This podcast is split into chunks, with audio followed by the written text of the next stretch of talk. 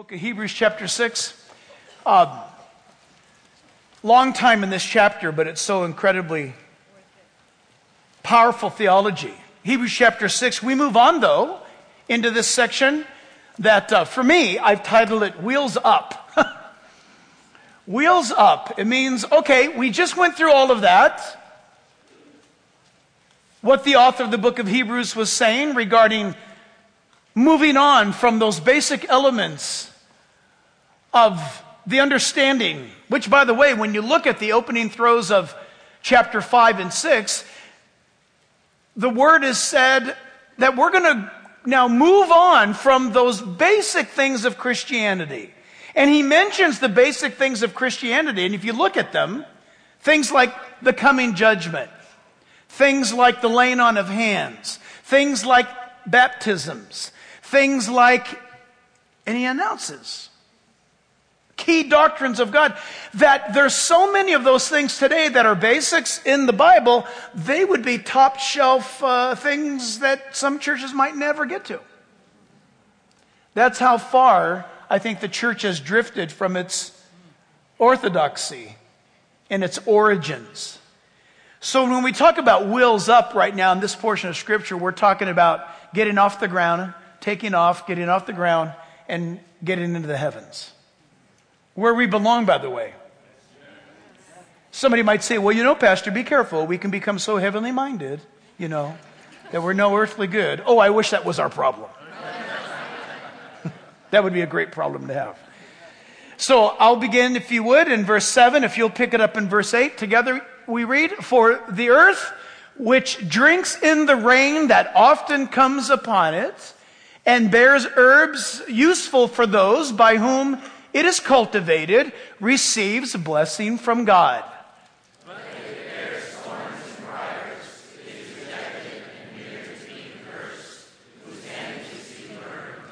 But, beloved, listen to this now, by the way, with all that we've gone through over the course of these last four or five weeks in Hebrews, now look at verse 9. But, beloved, we are confident of better things concerning you. Yes, things that accompany salvation, though we speak in this manner.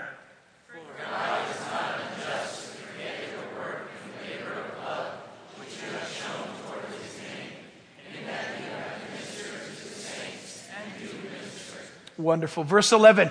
And we desire that each one of you show the same diligence to the full assurance of hope until the end.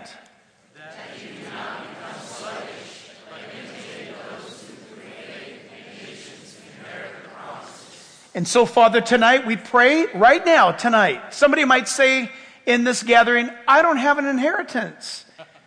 Well, maybe in this world we don't. But in heaven, in the world to come, what has been promised to us, what you have purchased for us at the cross, hallelujah, that there's no market swing that can change it. There's no thief that can steal it. There's no rust that could rot it. There's nothing that can consume it. It's safe in, in your heaven, in your kingdom, before your throne. Our salvation is secure in Christ. And we will be saved only as long as Jesus lives. And hallelujah, that will be forever. So thank you, Father God. In Jesus' name, and all God's people said, Amen. Amen. You may be seated. And that's not a risky prayer to pray. Is there a limit to us being saved? Well, I guess if you connect it to the fact that you're only safe and saved so long as your great high priest lives. And glory be to God that our great high priest is no one that originated on earth. he came from heaven. And he became, as the book of Hebrews tells us, our great high priest. So as we get into this church, wheels up, we start with this right here, and that is that you and I, we are on our way to greater glory. Please write that down. We are on our way as believers, followers of the Lord Jesus Christ to greater glory. Heaven. We should talk about heaven more often. I don't know why I don't. I don't know why we don't. But think about it. If you have scheduled a trip, do you have any trips planned? Do you have a vacation scheduled? You, you thought about it, you, you, you saved or you're saving for it, you're getting excited, you look and, oh my goodness, two more months, oh, one more month, two more days, and you're, what? It's a vacation and you look forward to that. Listen, as Christians, we should be talking about heaven like that. We're going to be there forever. It's going to answer everything we've ever needed and wanted and yearned for. And we won't, listen, we won't be praying to Jesus in heaven. Did you know that? Oh, by the way, there'll be no Bible studies in heaven. You're going to know it all. You know it all. You're going to know it all. And you won't be praying to Jesus. You'll be talking to Jesus. if you have a question, just go and ask him. And that in between talking to Noah, I want to talk to Adam. What were you thinking? Go over to Eve and say, I forgive you. you know, whatever it might be. It's just, Heaven. We don't, we don't think about it enough. It's been often said that those who have had heaven in the forefront of their thinking have done the most for those here on earth.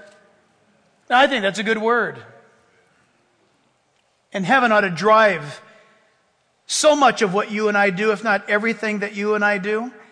So there's no doubt about it that when we talk about wheels up as a believer, of course we uh, look forward to the coming of the Lord Jesus, but even if we were all to die of old age, do you know how soon that will be? Think about, think about right now. You, I'm Pastor, I'm only 20 years old. Yeah, good for you. Here's the thing.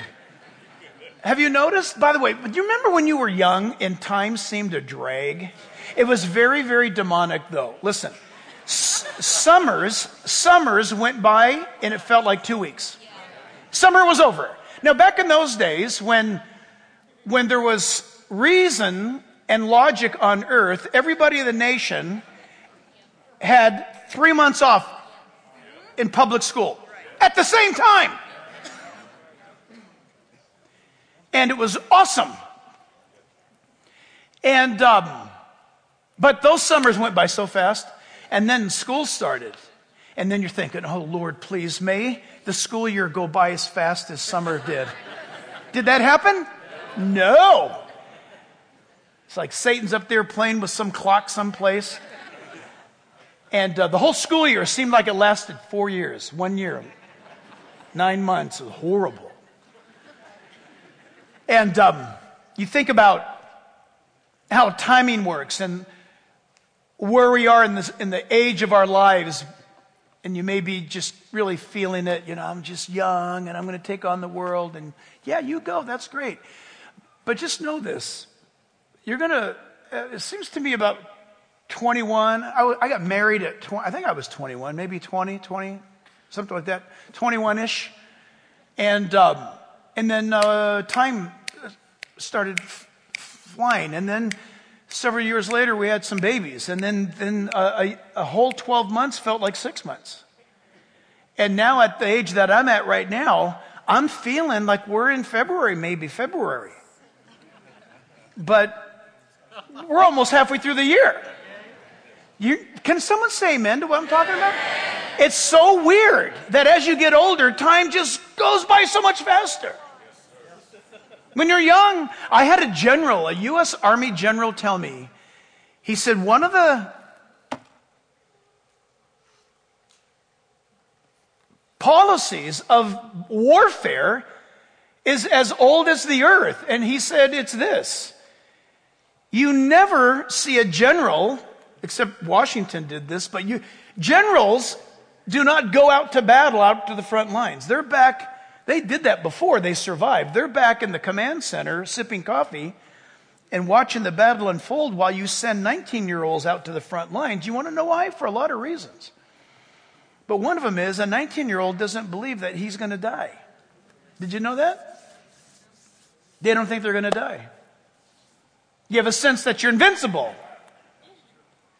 And um, it's an amazing thing.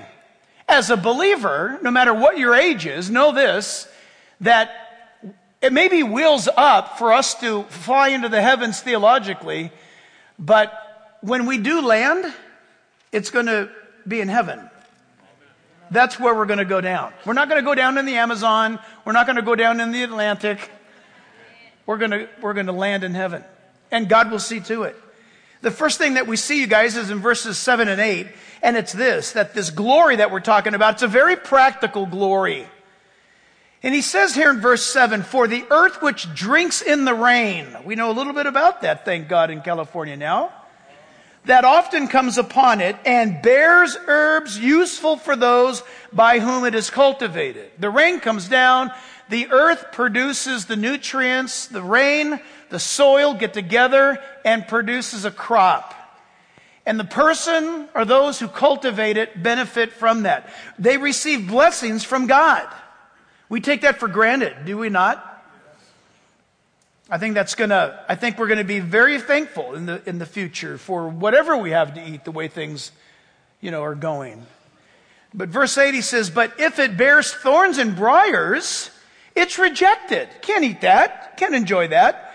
Uh, for two reasons. Number one, uh, there, this, this rejection of a failed crop, so to speak, is near to being cursed. And the second thing is, uh, its end is being burned. So he's issuing this, that as a believer, how should our lives be um, marked? How should we be graded if we're going to do that? Now, don't take that the wrong way. When it comes to salvation, there's no grade. You're either saved or you're not. You're not, I'm almost saved. Give me a few more weeks. That's not how it works. You're, either born again and your name is written down in the Lamb's Book of Life and you're going to heaven because you believe Jesus died for your sins and that he rose again from the dead for your justification that those two realities start in your life a real thing called sanctification. Sanctification is when the Holy Spirit goes to work inside the life of a real believer. And the book of Hebrews has been teaching this. And he starts a work that he will never stop until the day you meet Jesus.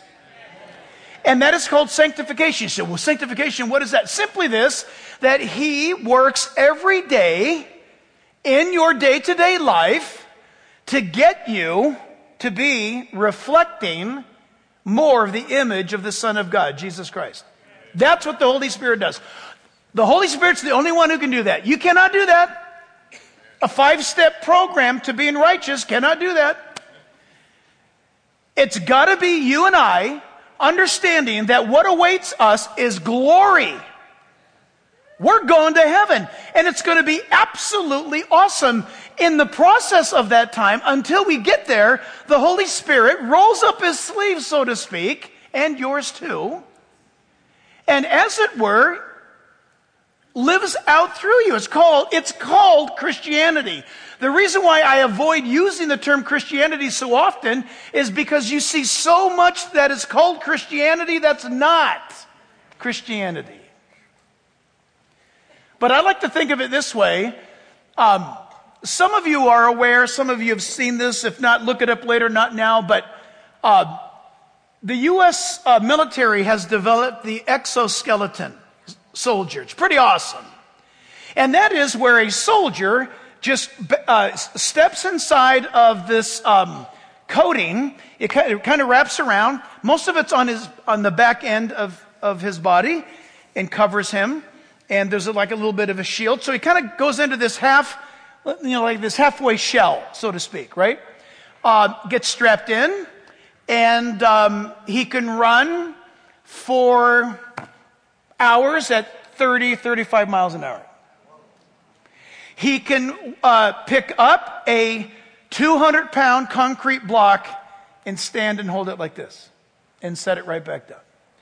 Uh, he can move, he can punch or he can throw and just break things in half. The skeleton, this machine is on the outside of your human body. Think of that in reverse. Where that exoskeleton, so to speak, is actually internally inside of you. Take all of that power and all of that strength and imagine that inside of you. You look normal. There's no external things attached to you. True Christianity is the Holy Spirit, as it were, inside of you by His power living His life out through you. In fact, the more that, I know this sounds crazy, but the more that you and I relax, the more He's in control, the better it is. The more that you and I stop trying to do it our way, the more He gets to do it His way. Uh, listen, when we give up worrying about stuff, then He's free to take over those things. And we think, no, I can't do that, I can't do that. You know, like you get to the edge of the cliff or whatever it is and you're supposed to jump. All your friends have jumped, so you have, you have, you know you're going to jump because your friends have jumped. And you have enough pride where you know you're going to jump, but you don't want to jump. And you have a debate with yourself. And you're arguing with yourself. Just jump. Because any pause is torture. You ever see people go to the beach and the water's cold? If you ever see me go to the beach, uh, you will think, is he, is there something wrong with him? You want to know why? Because if I'm at the beach and I want to go in the water, there's no doubt about it. I am going to go into the water and I already know it's going to hurt. This is the Pacific, not the Atlantic. I mean, our water is cold. But I want to go in the water. So when I get, I just go. There's no, you know, you, that's torture. Are you going to go in the water? Yes. Then go.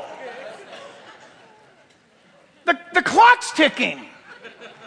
And as a Christian, time is like that. Are you going to go for it? Yes. Then go. Because far too many Christians are going like this. Do you want God to use you? I do, I do. Then get out there. I, I will, I will. Go. Watch what happens. It's crazy because the world jumps out of an airplane.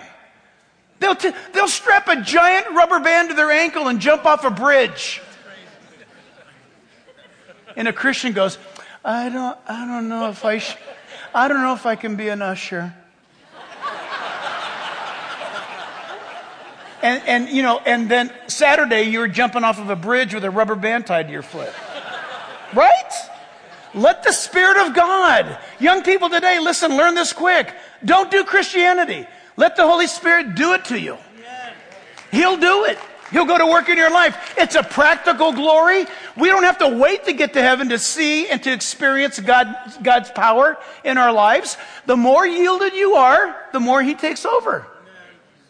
It's amazing. None of us, if, you know, a friend of ours went into surgery, emergency surgery today, and, um, listen, I guarantee you this, it just happened, you know, that she was on vacation in Boston, and she wound up going to one of the most renowned, which by, you would think, by accident, we would say, she wound up going into the one most renowned hospitals in the world and had some of the best surgeons in the world. Uh, and all she was on vacation and she had a gallbladder attack or something.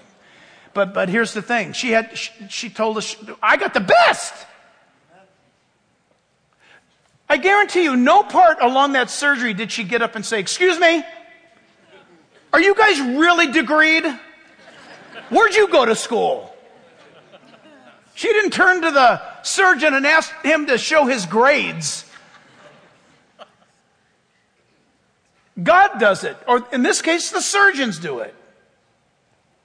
But He's in you. He's working within you.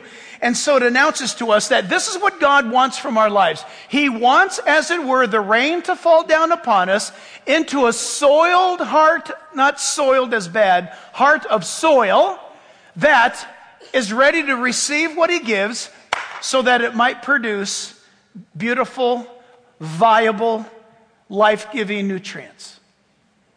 That's what God wants from our lives. He wants that for you. And we should want that for ourselves. Very practical. God wants your Christianity usable, practical, powerful, and He'll do that. And if you're, if you're today saying, well, I, I just don't see that happening, don't say that too loud because you're confessing something about your own personal life. It's not that God's weak. What is it? Find out, friend. And no one's judging you, and I'm not judging you saying it. It's this. Find out what it is and get that cleared up. Because boy, does God have a great plan for you. People want to apologize. You know, God's got a wonderful plan for your life. People have made fun of that statement because it's like sounds too soft. I'm not going to ever apologize for that. Never going to apologize for that. It's absolutely true. Give your sins to him, he gives you his righteousness. Amen. Give your weakness to him, Paul the apostle taught us, and he gives us his strength. Amen. The moment you and I come to something that's impossible, I can never, so to speak, climb that mountain. God might just say to you, Well, that's why I'm sending a helicopter to take you up there. Our God's big, people. And He is awesome. And He's practical. Lisa and I went to the movies the other night, and I encourage everybody to see, um, I think it's called His Only Son. Have you seen it? Please go see it. Please go see it. Pay the money. It goes to a, a pay while it's in the theater. And it encourages those guys to keep making great movies. It's a great movie. I wouldn't have named it that. I think they blew a marketing opportunity personally because Christians would go see it anyway. I sat in the theater like this, and Lisa said, Would you just be quiet? Because I kept saying, They blew the marketing moment. It's super well done and very, very powerful, very, very biblically accurate. I'm very proud of whoever that kid was that made it. But um, I said it should be. It should have been called Abraham. And she goes, "Oh, why? What, what's wrong with his only son?" Because only because Christians know the only son line. We know that already. Yeah. What I want is Jewish people to go see it. If you're Jewish, you're not going to go see it. His only son. I don't believe what those guys believe. But if it was Abraham, every Jew in the nation would have gone to see it. Did I get that right? Yeah. Don't you see? If it's Abraham, the Jews are going to say, I'm going to go see it. That's our guy. And it's so good. But it's all about Abraham and his love for his son, his only son, that he's to be offered up on Mount Moriah. And at the end of the, oh, sh- I won't say. Go see it. And you'll walk out saying, You're right, you're right. It should have been called Abraham. Because it's, it's the gospel message, and they don't even mention the word gospel. They don't have to. It's played out. Listen, imagine if God, in his practicality, because he moves so practically, he moved that way in the life of Abraham. The drama. We open up our Bible and it sounds like God's talking to Abraham every five minutes. But decades went by. Remember, God spoke to Abraham and then he didn't talk to him. So long, Sarah says, Look, I don't know what's up. He's not talking to you. It's been forever. There's Hagar. right? But that's how God is. Now, for us, He's given us, look, we live in the 21st century. We have His Word printed. He's always speaking. It's powerful, practical God. I don't like this, but it's true, and then sometimes I love it. But He moves and says and acts His way, not the way I want Him to. He's not a Santa Claus. He's not a puppet. He's not a, he's not a rabbit's foot. Right? Well, I prayed to God. I pray, I, I've been praying for like three days and nothing's happened. what if God were to say to you, I'm not going to answer your prayer for about seven years? Because what you're asking for, either A, you're not ready for it, or that person or that moment's not ready for you. Amen. Can you handle that? Yeah. You know the family member that you've been praying for forever and you're afraid the rapture will take place because you're afraid they're lost? And you, you, you, you say, Oh, I want the Lord to come back, but my, my, my dad or my wife, they're not saved yet. You, did you know God knows that? He's not like sweating that one out. But He's going to move in His time. We've got to rest in the fact that He's practical. Secondly, church, mark this down if you would. It's this possessive glory. Possessive. It's not a word you hear often. But there's a possess- possessive glory where in verse 9 it says, But beloved, he's talking to believers, we are confident of better things concerning you. This is so encouraging. Yes, things that accompany salvation. Hey, you guys are saved. You guys are followers of Christ. You should expect something great to be happening in and through you throughout your entire life in God's timing. And so he says, we're confident of better things. What was he drawing the contrast to? You remember the previous verses of this chapter was those who start out believing and wind up saying, eh, I don't think Jesus is really it after all. I'm going to go back to animal sacrifices.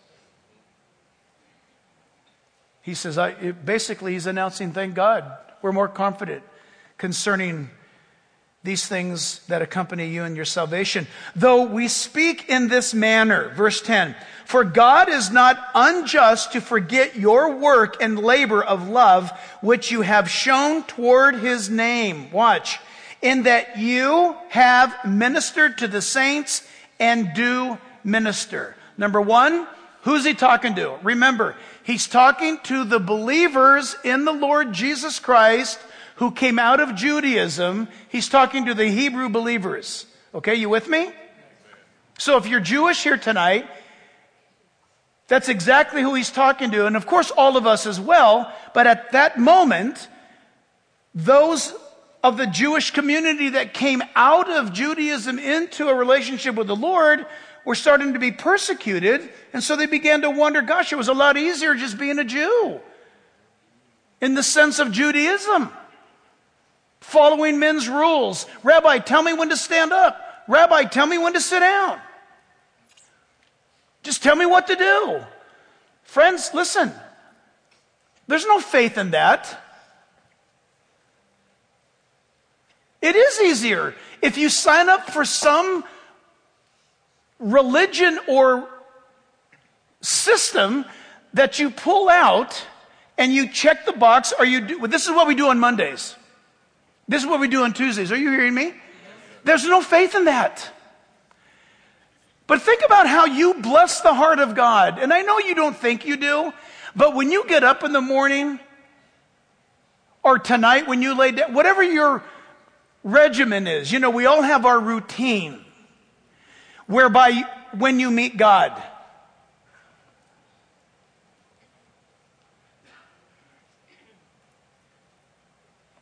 by you doing that, no one's putting a gun to your head.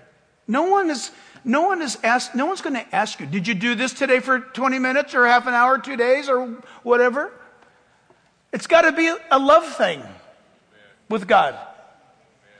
And that's the foundation to this incredible life that we live. I know it's tough, I know it's difficult, but you got to remember, we've got to live in such a way that it honors God because He has written our names in heaven. He has situated us in heaven. In, in a moment, we're going to come to a, a, a verse in Ephesians that tells us that our identity is actually perched, it's actually secured in the heavenlies.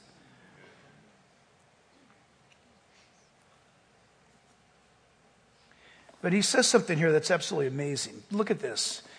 When he says in verse 10, For God is not unjust to forget your work. Listen. What you want to do, friends, all of us as a church. Now, this, you guys are Wednesday nighters. You can take this. The Sunday group, they'd get up and walk out. Verse 10, there's, uh, there's something that is implied. He's not, even in, he's not even questioning it. You see it? Verse 10 For God is not unjust to forget your work and your labor of love, which you have shown toward his name. He is announcing, the, you guys are followers of Jesus. You guys, listen, wheels up, you're moving on. You're not stuck back in the past, and you've, you've, you've laid the foundation, you've put the principles into place, and the fact of the matter is, cheer up, my friends, he would say. God has not forgotten the work that you have been working and the labor that you've been laboring to honor and glorify his name. I think that's incredible. So when you study that, the first thing that comes shouting back at you is, Lord, I have to apply verse 10 in my own life. Don't raise your hand, but if I were to ask you, Are you a believer? your hand would pop up.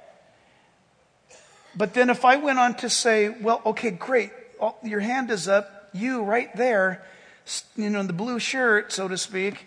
Uh, speak to us a moment about the work and the labor that God has worked through you to glorify His name. What's your testimony? You see? You see, Jack, I mean, that's kind of, well, that's a little personal.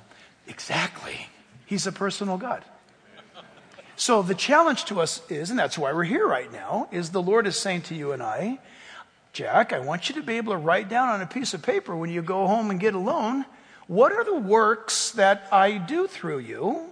And what is the labor that you put forth to honor my name? This has nothing to do with salvation. That's been settled. Now that you're saved, how about this? The rain comes down, it hits the soil, and the seeds pop up.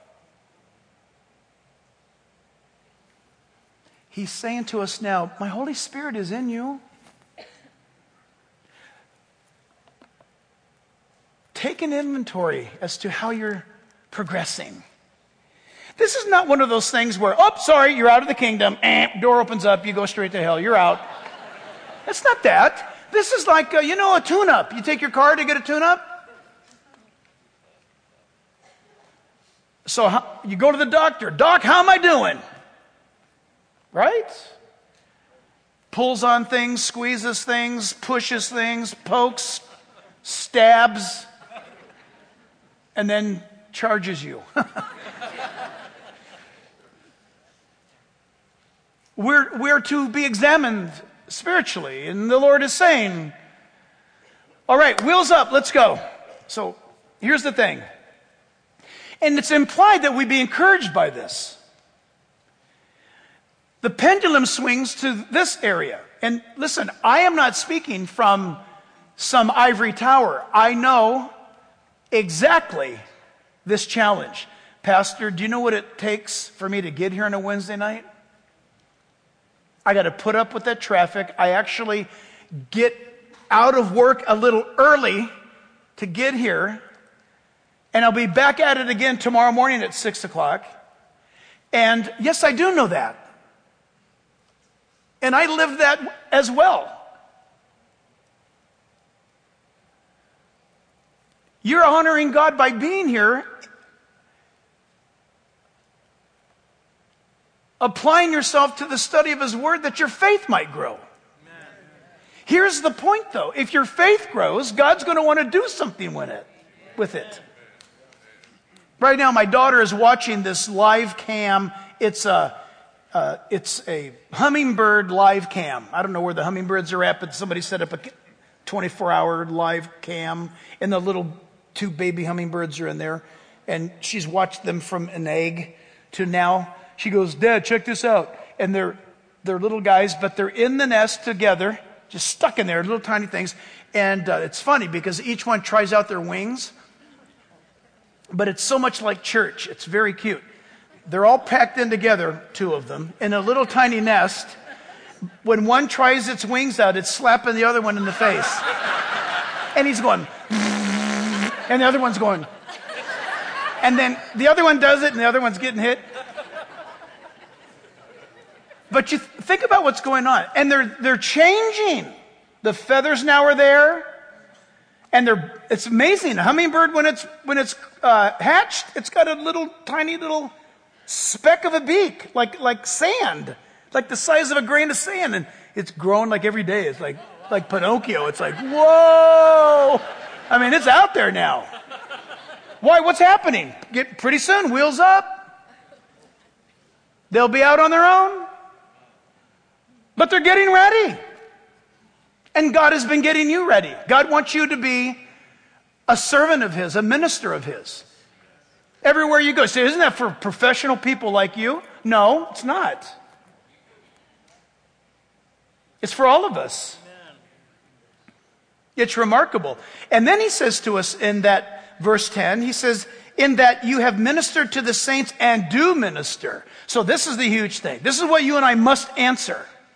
That for you and I, we've got to find out what it is that God would have us to do and then do it with all of our heart. We cannot, friends, listen, we cannot pass into glory having never known or discovered what ministry purpose did God put us on this earth for. Did you hear that? You guys all need to write that one down or, or have it tattooed on something. You got to have this. Don't live your life to its end, never knowing why you were born or brought into this world. God is the one who knows the reason why you were given life. You, I mean this, I've lived this, and there's times when I go back and relive it to where you are, you can't settle for anything less than to plead with God with, as it were, vehement tears and crying, Oh God, what's my purpose? Don't think for a moment when UCLA gave you that degree that that's the purpose of your life. That's great. But that's built into the purpose of your life. That's not the purpose of your life. Well, you know, I arrived. I did this and I did the other and I got a boat and an airplane and the, uh, the house on the hill or the, the, and I've arrived. What's your purpose for living? What is your purpose? Oh, I just got a platinum album. But what's your purpose? What will last forever? Every believer. And listen, that should cause all of us on this Wednesday night to spiritually catch fire. I am not going to stop pursuing you, God, until I find out from you what the purpose of my life is for. And you, listen, you stay on them. In my mind, I'm hearing a guy who told me this three decades ago. He was from Louisiana and he said, I want you to, because that's, I want to know why he saved me. That was my thing. I, I wouldn't leave the pastors at Calvary Chapel Costa Mesa alone. I, I want to know. I want to know. I'd drive them nuts. And one guy, Justin Alfred, if you remember who he was, he just said, You're like white on rice. That was, you're like white on rice. Or you're like a dog on a bone. And he said, that pleases the heart of God. Didn't Jesus say, knock, keep on knocking, ask, keep on asking, seek, keep on seeking? But for how long? It doesn't matter how long because you're not going to stop asking, seeking, and knocking. Are you desperate? I pray that every one of us become very desperate before God. Jacob was des- de- desperate when he was wrestling with the Lord. Remember that? He's wrestling with the angel Lord. And there the Bible tells us, he's, he tells the angel Lord, which is none other than the theophanies, pre existent appearance of Christ. Jacob says, I'm not going to let you go until you bless me. Amen. That's exactly what I'm talking about. Okay. God, I'm not going to shut up until you bless me. I want to know the reason why I've been brought into this world. There's a greater glory that God has for you. For every one of us. And here's the fun part about that challenge is that not one of us has arrived at that glory. He's doing it, but we haven't finished it. So, oh, hey, how are you? I'm good. I finished. I'm. I just totally filled up all the glory. No. It's possessive. You have to have him. And notice here that it involves serving. This flies in the face of the world. It will always fly in the face of the world. The world says, Serve me. Jesus says, serve one another. When the world serves us, our heads go like this. And we get entitled and we whine and gripe about everything. You know people like that? Do you remember? Have you ever been to a hotel and you got room service for the first time in your life? Have you ever experienced that? You should experience it once in your life where you go, you don't, you check into the room and you actually, it, it's like, wait, what? Or you go on a cruise ship for the first time in your life and they just go, we're here to serve. And it's like, yeah, sure, I'm sure you're supposed to say that. And then, like, you're in your room and you can pick up the phone and you say, uh, can, can we have some ice cream? Absolutely. Would you like anything else? What kind of ice cream? Uh, seriously, this happened to us. Um, he's asking what kind of ice cream we want. And the, and the guy in the other, fa- the, the, guy, the guy in the ice cream department, he goes, don't worry about it. I'll bring, I'll bring a little bit of, butt of, of it all. Well, but I didn't, I, but I wanted popcorn too. Popcorn coming. How much is that? Sir, you, that you, when you got your ticket, that it's all in. You want, tw- we're here for you 24 7. It's like, and you set the phone down. Seriously, you got to do this once in your life. Why? It's like a little bit of heaven. And you feel bad. The guy brings it. I didn't know this either. The guy brings it, and I'm fumbling around to tip the guy. And he goes, You already tipped me. What? You tipped me when you bought this ticket. It's all built in. Oh, I'm like, Gosh, you've got, to, I need a counselor. I need someone to tell me what else is available to me that I'm, I don't want to miss anything. I'm not, listen, sir, I'm not going to let you go until you tell me everything that's for me. We need to grab God and say, Lord, what is it? What is it? What is it that you have for me in this life? Amen. I don't want to miss anything. If I could have had ice cream and popcorn at the same time, I want to know. Which leads us to this. Look at verses 11 and 12. It's a persevering glory. Because that glory of the Holy Spirit, He's yearning within us. Heaven. He speaks overtures of heaven that God is taking us to heaven. Heaven's real. Heaven's an actual place. Listen, heaven was in existence before this dirt bulb earth was ever created. Heaven has always been the dwelling presence of God. Awesome. Verse 11 says, And we desire that each one of you the desire is for every one of God's kids to grow in their relationship with Jesus Christ. 1 Timothy 1 verse 6 tells us, therefore I remind you to stir up the gift of God, which is in you through the laying on of hands. For God has not given us a spirit of fear, but of power and of love and of a sound mind. Is that an awesome verse?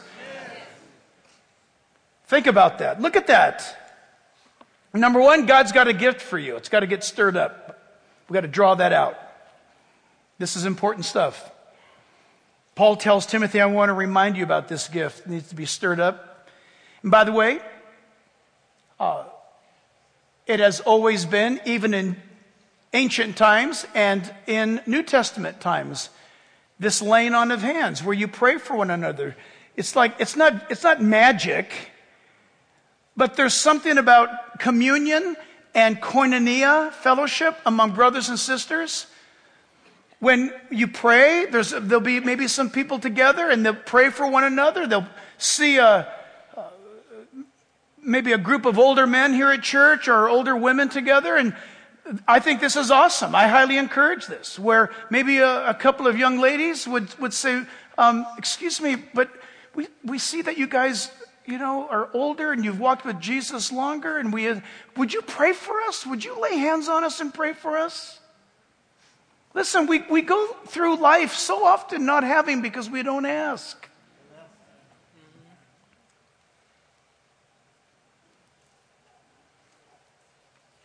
And what's amazing here about this is that in that verse of 1 Timothy 1 6, we're not supposed to have, as verse 7, it says that we're not supposed to have a spirit of fear. God didn't give us a spirit of fear. People, please, we're almost done. A spirit of fear is, frankly, it's just the, it's, it's the demonic powers playing with you. There's nothing good that ever comes out of fear. Ever. And notice how connected this is. The countermeasures to that is to know the power and the love of God so that you have a sound mind. Isn't it amazing that Jesus, when he went to Gadara, so those of you who have been there, remember Galilee? Uh, if north is 12 o'clock, at about 1 o'clock is the village of Gadara or the Gadarenes. Well, there's no village there anymore. Nobody, it's, it's abandoned because it's got all this ancient pagan stuff. It's, there's tombs that are there. Uh, for thousands of years, those tombs have been there. Well, do you remember when Jesus got in a boat and he goes over there? It's a very amazing portion of New Testament scripture. He gets in a boat, he goes over to the Gadarenes or Gadara, steps out of the boat, and two demoniacs come rushing him from the tombs. And one of them says, Jesus, have you come to torment us before the time? We know who you are. And the Gospels single out one man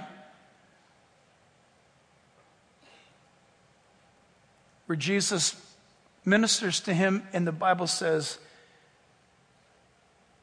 that he was loosed from the demon. Remember the famous Jesus says, Tell me what's your name. Isn't that weird? Jesus says, I mean, not, I mean, weird does, not to Jesus. Jesus looks at this guy and says, What's your name? And Jesus isn't even talking to the guy. He's talking to the guy, but he's not talking to the guy. What's your name? And he says, Legion, because we are many. And what's bizarre to me, but Jesus knows all things and he knows the end. They asked him from that man's mouth, they said, Will you allow us to go into the pigs? Don't cast us. Basically, they were saying, Don't throw us into hell. Don't, don't put us in prison yet.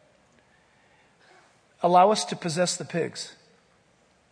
And in some, did Jesus point? Did he give the thumbs up? Did some, they, some, and wow, they went. And the Bible tells us that 2,000 pigs got possessed and ran down the cliff. By the way, in the entire Sea of Galilee, Gadara is the only place that has a cliff. And they ran right off into the sea.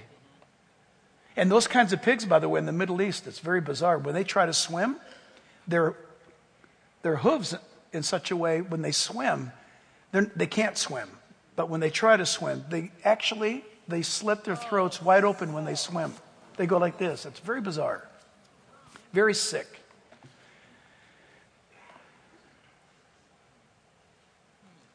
And the Bible tells us that that man was completely in his right state of mind and made whole.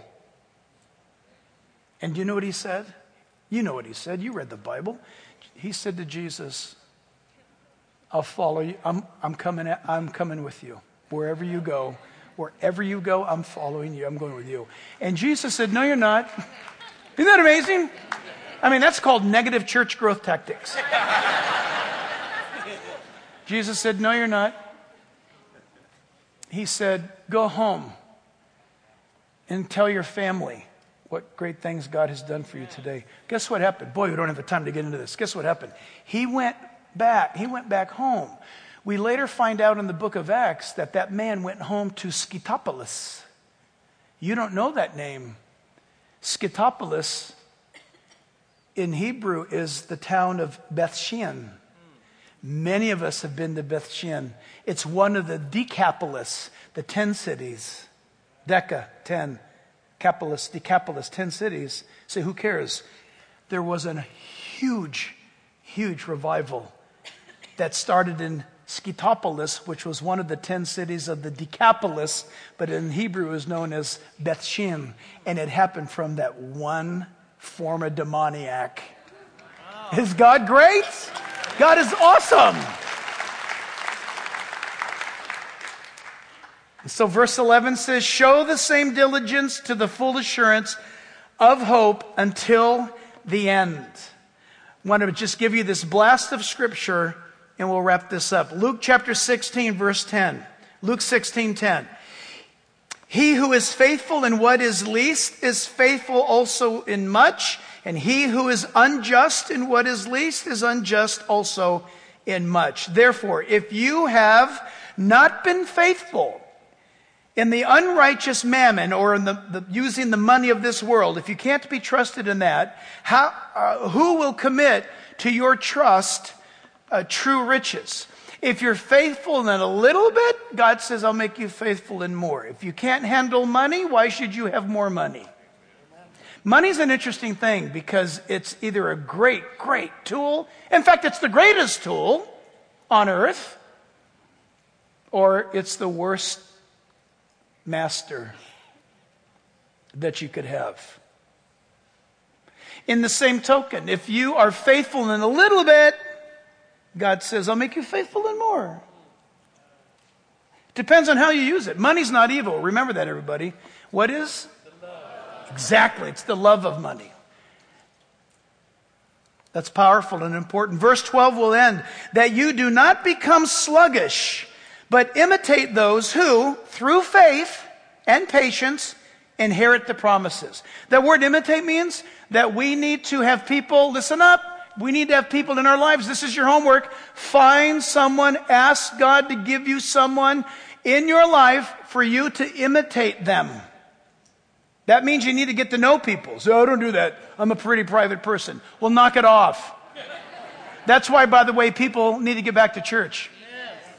I do church at home. No, you don't. You, you, you watch Bible studies at home. It's not church.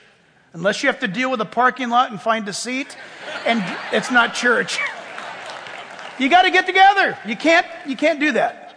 You've got to come together. Why? Because you're going to meet somebody whose faith you want to mimic. Every single one of us need a mentor.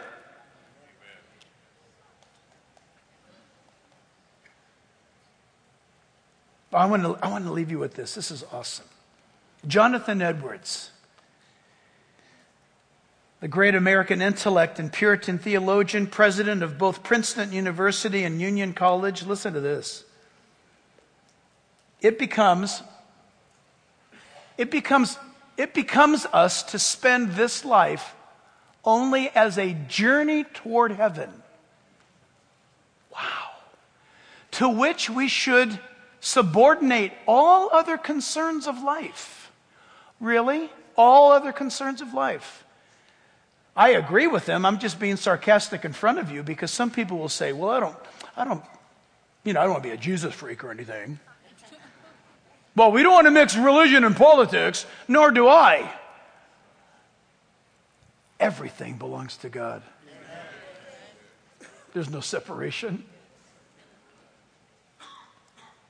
Why should we labor for or set our hearts on anything else but that which is our proper end and true happiness. Edwards went on to say, I resolve to endeavor to obtain for myself as much happiness in the other world as I possibly can. This is the great Puritan preacher. What is he saying? I live every day to ensure that when I'm judged by my Jesus in heaven, that I was faithful, that I did what he told me to do, I figured out what he wanted me to do, and I did that to the fullest because why? Because when I get to heaven, I want to make sure that I have the best time ever. You see, that sounds weird. It sounds amazing. We think like that in the world on other things. Make sure we do this, make sure we do that, get the car filled up. We got to make sure we got the right campsite, make sure you get the right stuff. We do all this for life. Did you get the right sunscreen?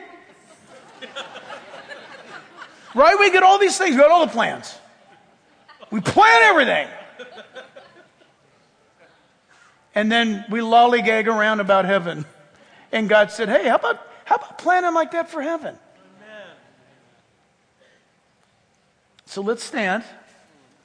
I'm going to ask you to allow me to pray over you, over us. I would love to be able to say, I'm just part of the illustration is, I'd love to be able to say to you, okay, all of you guys that are here this Wednesday night, tomorrow at 4 o'clock in the afternoon, meet me down at LA Harbor. We're going to get on this big cruise ship.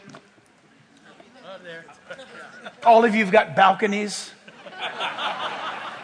popcorn and ice cream.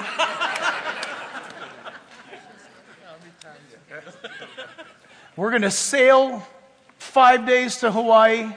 We're going to go to all of the islands. Five days back, we're going to have an amazing time together, and we're all going to gain anywhere from 10 to 15 pounds and have a blast.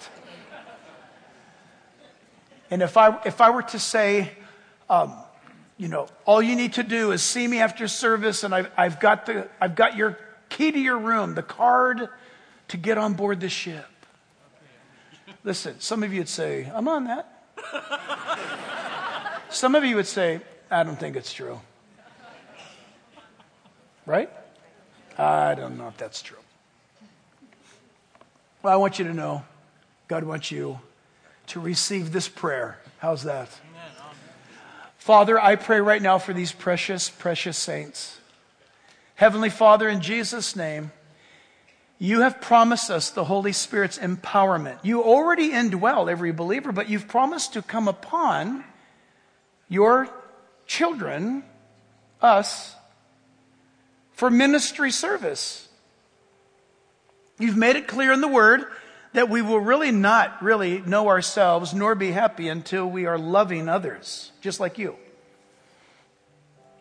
But Lord, we confess tonight that's foreign to us. We don't even know where to begin. So, Lord, we ask you tonight to baptize us afresh tonight, or fill us, or in, endow us with power from on high. We don't care. Lord, you know what we need. Holy Spirit, take over in our lives that we might be a people that serve you in righteousness and in honor.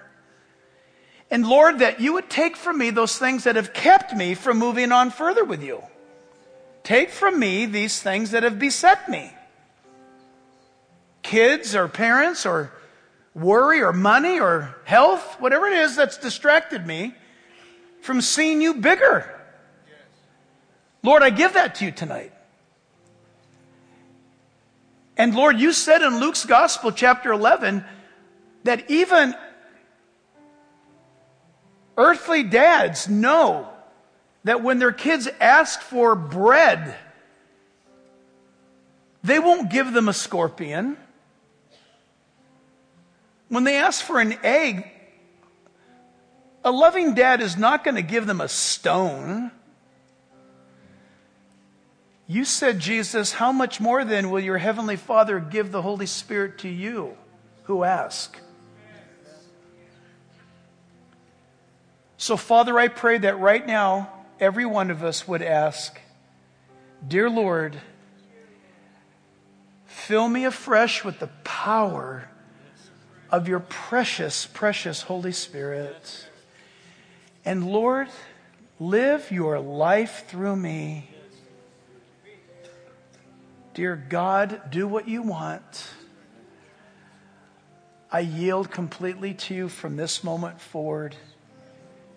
And I ask it in Jesus' name. And all of God's children said, Amen. Amen. Let's close in worship. God bless you guys.